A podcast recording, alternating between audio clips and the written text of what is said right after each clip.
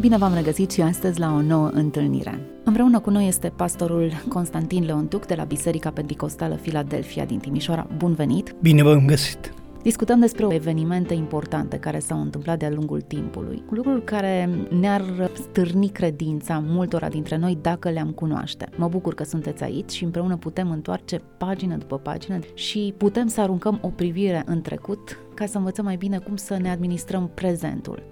Cât timp ați fost pastor? 41 de ani. O viață de om. Dar slujirea mea a început din tinerețe, pentru că înainte de a fi pastor am îndeplinit și slujba de lider al tineretului din vremea aceea. În anul 1964 am fost ordinat în slujba de pastor asistent, pastor principal fiind regretatul Menger Ioan, care la o vârstă destul de tânără a fost chemat acasă la Domnul după o vreme de suferință trupească. Din 1945 în 44 m-am refugiat de la Cernăuț, în 45 am primit cuvântul, am primit pe Domnul Isus Hristos, am fost botezat în apă și de îndată ce bătrânii au putut vedea că am înclinația aceasta și dorința de a face o slujbă înaintea Domnului, m-au promovat așa pe rând pe rând și aceasta am început mai precis din anul 1945 s-a înființat Biserica Filadelfia, pe atunci comunitatea numărul 1 Timișoara, într-o situație destul de modestă, pentru că și înființarea bisericilor și progresul lor sunt ca un izvor care la originea lui este abia văzut, dar în scurgere devine un râu. Așa s-a întâmplat și cu Biserica Filadelfia, dar nu numai cu Biserica Filadelfia. În 1950, pe strada Renașterii numărul 9, în Timișoara, în cartierul Fabric, a fost găsită o sală și de atunci, din 1950, a început biserica mai oficial să funcționeze. Sigur că în scurt timp sala aceea s-a umplut și nu mai încăpeau credincioși acolo. În vremea aceea Dumnezeu lucra cu putere și în condițiile interzicerii de către regimul de atunci a progresului bisericilor, oamenii căutau pe Dumnezeu și mi-aduc aminte că atunci când aveam un botez și aveam voie să botezăm numai pe cei care provin din familii de credincioși, plângeau oamenii și tinerii și vârstnici când le spuneam cum să procedăm că nu am voie să vă botez. Plângeau, suspinau și doreau așa de mult lucrul acesta.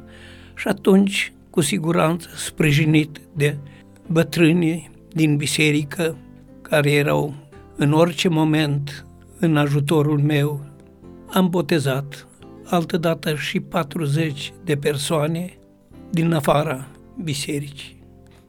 Și mi-aduc aminte că după un botez pentru care am depus o listă de 80 de persoane pe care trebuia să-i aprobe organele, am botezat 120. Și a doua zi am fost întrebat, domnule Untiu, câți ați botezat duminică? Am răspuns, păi v-am dat o listă. Nu, nu, lăsați lista. Câți ați botezat? Ce puteam să spun? Am spus, domnule inspector, eu când am intrat în apă să botez, nu i-am mai numărat. Nu știu dacă s-au botezat toți care au fost pe listă sau s-o fi mai strecurat vreunul. Nu știu să vă spun. Dar el a fost informat cât s-am botezat. Însă Dumnezeu a lucrat în așa fel încât a fost trecut cu vederea și am continuat lucrarea aceasta. Sigur că din 1964, împreună cu Menger Ioan, am primit sarcina aceasta de a lucra și am lucrat, așa cum spuneam, foarte frumos împreună, vreme de 9 ani, Domnul l-a chemat acasă. Atunci sfatul bătrânilor, conducerea cultului, biserica, membrii Bisericii Filadelfia și a celor șapte filii pe care le aveam s-au strâns și au hotărât să-mi dea această sarcină de slujire a Bisericii Filadelfia și a celorlalte filii și în modul acesta, în 1973, am devenit pastor coordonator. Haideți să facem o călătorie puțin în trecut, în perioada în care erați lider de tineret. Cum erau uh, păstorii și liderii în acea perioadă? Faptul că te-ai pocăit nu era un lucru simplu, ușor, o experiență de moment în care te-ai simțit emoționat ce ai luat o decizie, ci era un preț destul de mare de plătit. Într-adevăr, deși păstorii din vremea aceea nu erau salarizați ca păstori, am muncit în domeniul nostru profesional ca să ne câștigăm pâinea pentru noi și familie, dar slujba pe care am făcut-o pentru Dumnezeu, am făcut-o. Odată am fost chemat și mi s-a spus, domnule pastor, trebuie să înțelegi, dumneavoastră să vă ocupați de generația de bătrâni, pentru că societatea noastră se va ocupa de creșterea tinerilor și a copiilor. Spus, nu se poate, noi nu putem fi despărțiți. Mi-aduc aminte că a venit la mine la serviciu decanul de la facultatea de chimie industrială și mi-a spus, domnule Onteuc, ar fi bine ca fica dumneavoastră, care e studentă la noi, să nu meargă la biserică câtă vreme este studentă, că nu îi va fi ușor. Și am spus, domnule dragoi, fica mea fără facultate poate să trăiască, fără Dumnezeu nu va putea.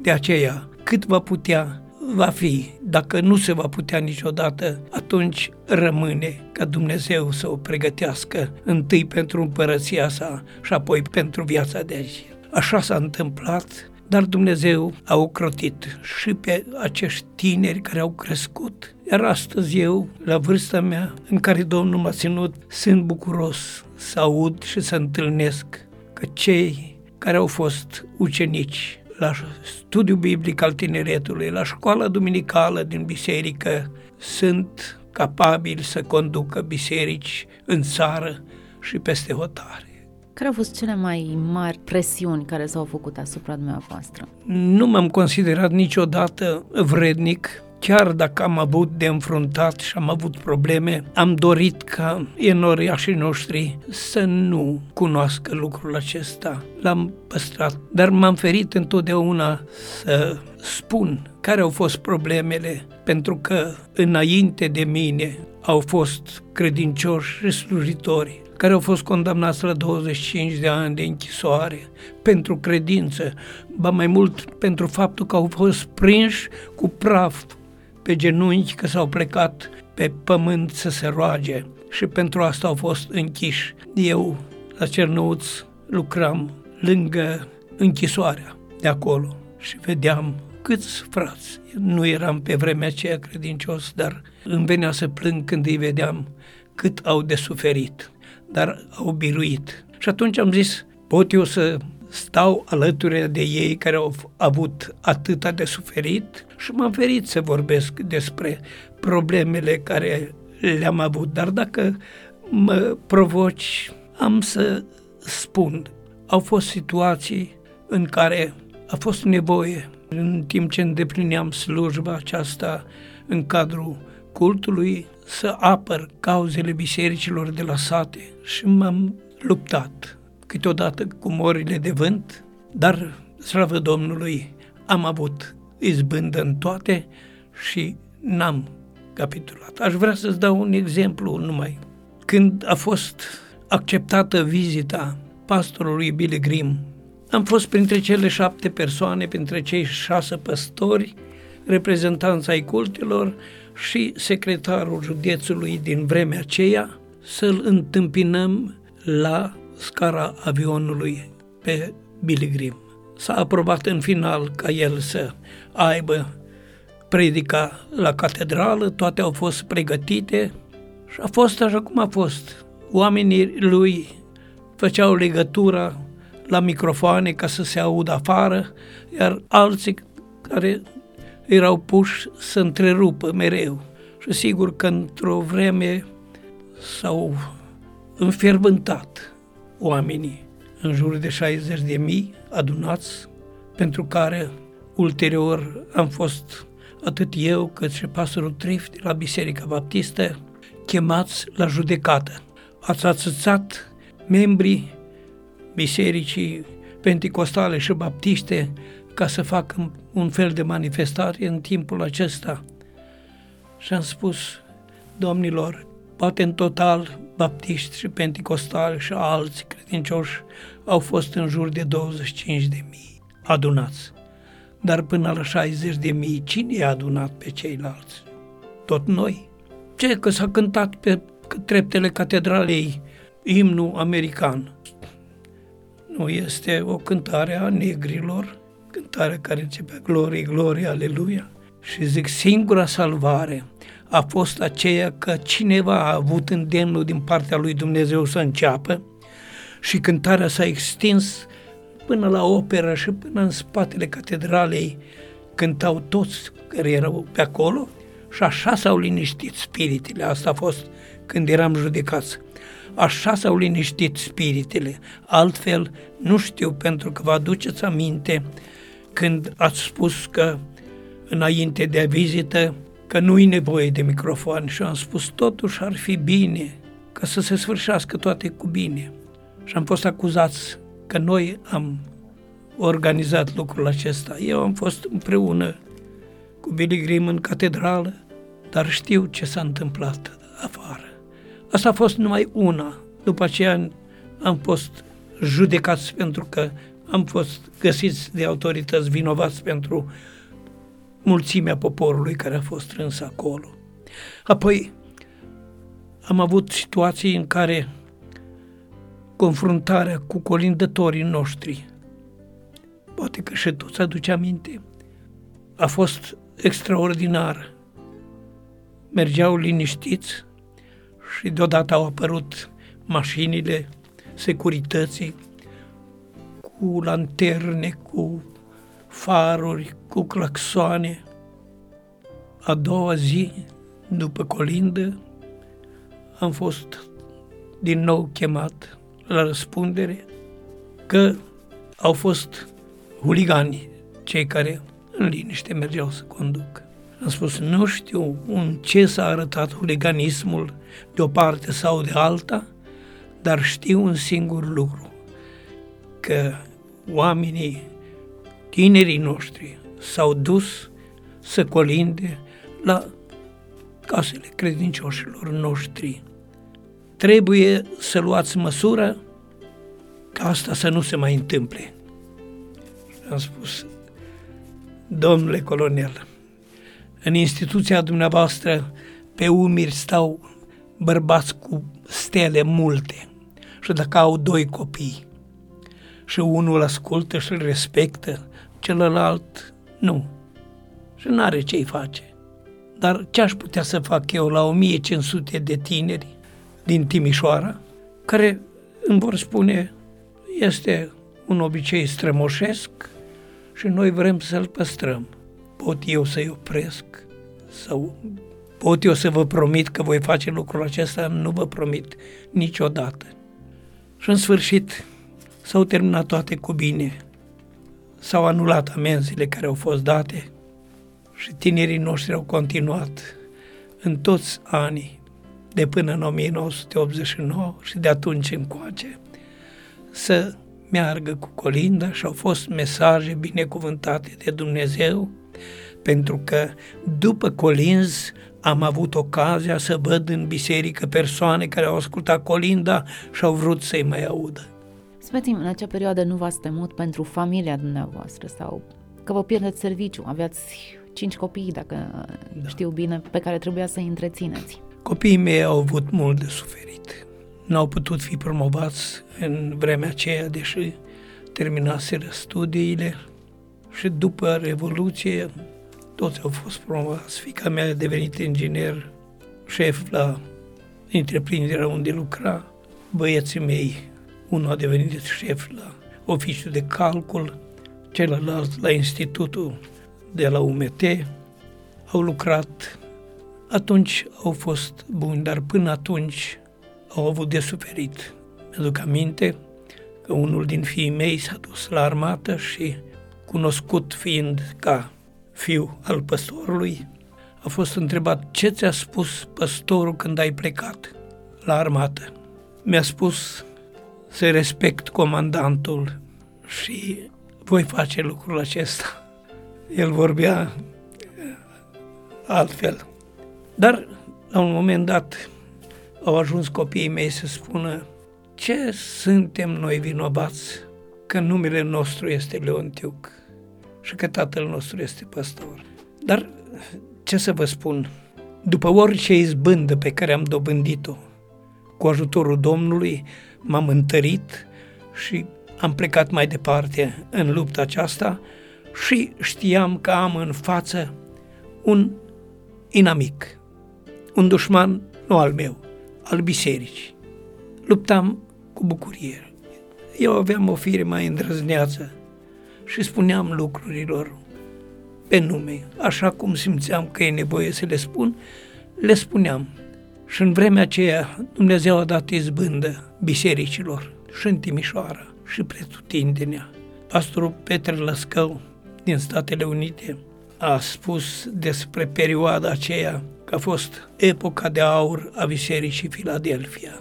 Aș dori ca această epocă din vremea aceea, nu cea comunistă, ci cea a credinței în Dumnezeu, să dăinuiască și să se repete din nou. Asta mi-e dorința la vârsta mea înaintată, ca să văd din nou bisericile așa cum le vrea Dumnezeu. Care credeți că ar fi condițiile ca să redevină ceea ce a fost odinioară? După mine, toate cele ce trebuie readuse precum au fost, depind întâi de toate de cei care stau în fruntea bisericilor și slujesc.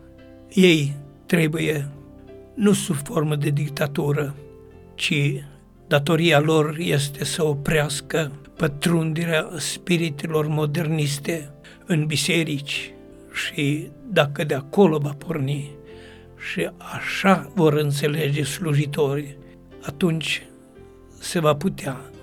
Dumnezeu într-adevăr vrea și în cuvântul lui Dumnezeu este scris de atâtea ori întoarceți-vă la dragostea din tăi, întoarceți-vă la credința care a fost dată Sfinților, dată pentru totdeauna, întoarceți-vă la Dumnezeu.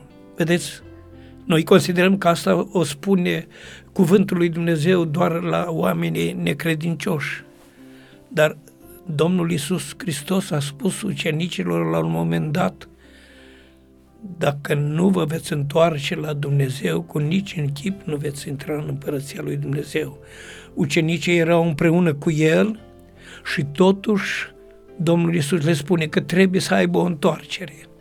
Așa că și noi, și tineri, și vârstnici, trebuie să avem o întoarcere la ceea ce spune Scriptura. Căutați cărările cele vechi, umblați pe ele și veți găsi o dihnă pentru sufletele voastre. Dacă vorbim în termeni de moștenire, moștenire spirituală pe care o putem lăsa mai departe celor care vin după noi, privind în istorie, care ar fi lucrurile pe care le-ați culege și le-ați spune în mod simbolic, moștenire pentru cei care urmează? Vedeți, aș putea spune, credința nu se moștenește și nimeni nu poate spune eu sunt copilul lui Dumnezeu pentru că părinții mei sau bunicii mei au fost credincioși. Mântuirea este personală și fiecare trebuie să aibă încredințarea aceasta că el, așa cum spune cântarea, eu trebuie să mă rog. Singura putere care poate să-L înduplece pe Dumnezeu, să-și arate dragostea de plină, este puterea rugăciunii. De aceea, întâi de toate, spun tuturor, rugați-vă neîncetat pentru toate problemele și atunci Dumnezeu se va îndura de noi datoria noastră de a ne ruga nu este numai pentru noi, nu este numai pentru familiile noastre, este pentru semenii noștri, este pentru vecinii noștri, pentru cunoscuții noștri, este pentru cetatea în care trăim, este pentru țara în care trăim și despre care dorim așa de mult ca să lase puterea Duhului Sfânt la o adevărată și reală, așa autentică trezire, până nu se va întoarce națiunea noastră pe deplin cu fața spre Dumnezeu, nu ne putem aștepta la minuni. Unde credeți că se pierde puterea? În greșita înțelegere a prevederilor Sfintelor Scripturi de către slujitori și faptul că de multe ori se predică nu o Evanghelie autentică, ci o Evanghelie ieftină, aceasta slăbește. De aceea responsabilitatea pentru lucrarea Domnului o au întâi slujitorii, iar eu am avut înainte ochilor mei și în mintea mea în toți acești ani ca să păstrăm valorile cuvântului lui Dumnezeu. Nu spun că am reușit în total, dar ca om, fiecare cu slăbiciunile lui, însă eu am avut harul ca să fiu sprijinit din plin de Domnul Isus Hristos prin puterea Lui. Am avut harul să am o soție care m-a înțeles în toți acești ani, când îndeplinind diferite slujbe și la nivel de țară și la nivel de comunitate regională, comunitate care la vremea aceea avea în subordine 22 de județe și eram foarte mult plecat, dar în timpul acesta soția mea a crescut copiii, s-a rugat pentru mine și în al doilea rând existau frați sinceri și surori care îmi spunea, frate, merge înainte că noi ne rugăm pentru tine. Consider că aceasta a fost izbânda pe care mi-a dat-o Dumnezeu până la vremea aceasta. Credeți că în ziua de astăzi ne dăm seama că lipsește ceva, că ceva s-a pierdut din, din credința care era altă dată. Încercăm să punem un diagnostic, să vedem unde e problema, ce putem corecta, care sunt lucrurile care ne scapă și pe care părinții și bunicii noștri le aveau, în așa fel încât Evanghelia pe care o predicau avea putere, schimba vieți. Am să dau un exemplu. În biroul unde lucram, s-au întâlnit odată un preot cu pastorul Izbaș Alexandru și din discuția lor preotul l-a întrebat nu vă supărați, unde ați făcut teologia? Și Izbaș Alexandru a răspuns pe genunchi înaintea Domnului Isus Hristos. Și cred că aceasta este adevărata teologie pe care o trăim pe genunchi în comuniune și în rugăciune cu Dumnezeu și rugăciunile de astăzi parcă ar trebui să fie așa cum au fost atunci. N-au fost cuvinte mari pe, pe măsura binecuvântărilor, dar ele au izvorât dintr-o inimă fără o oricare formalitate.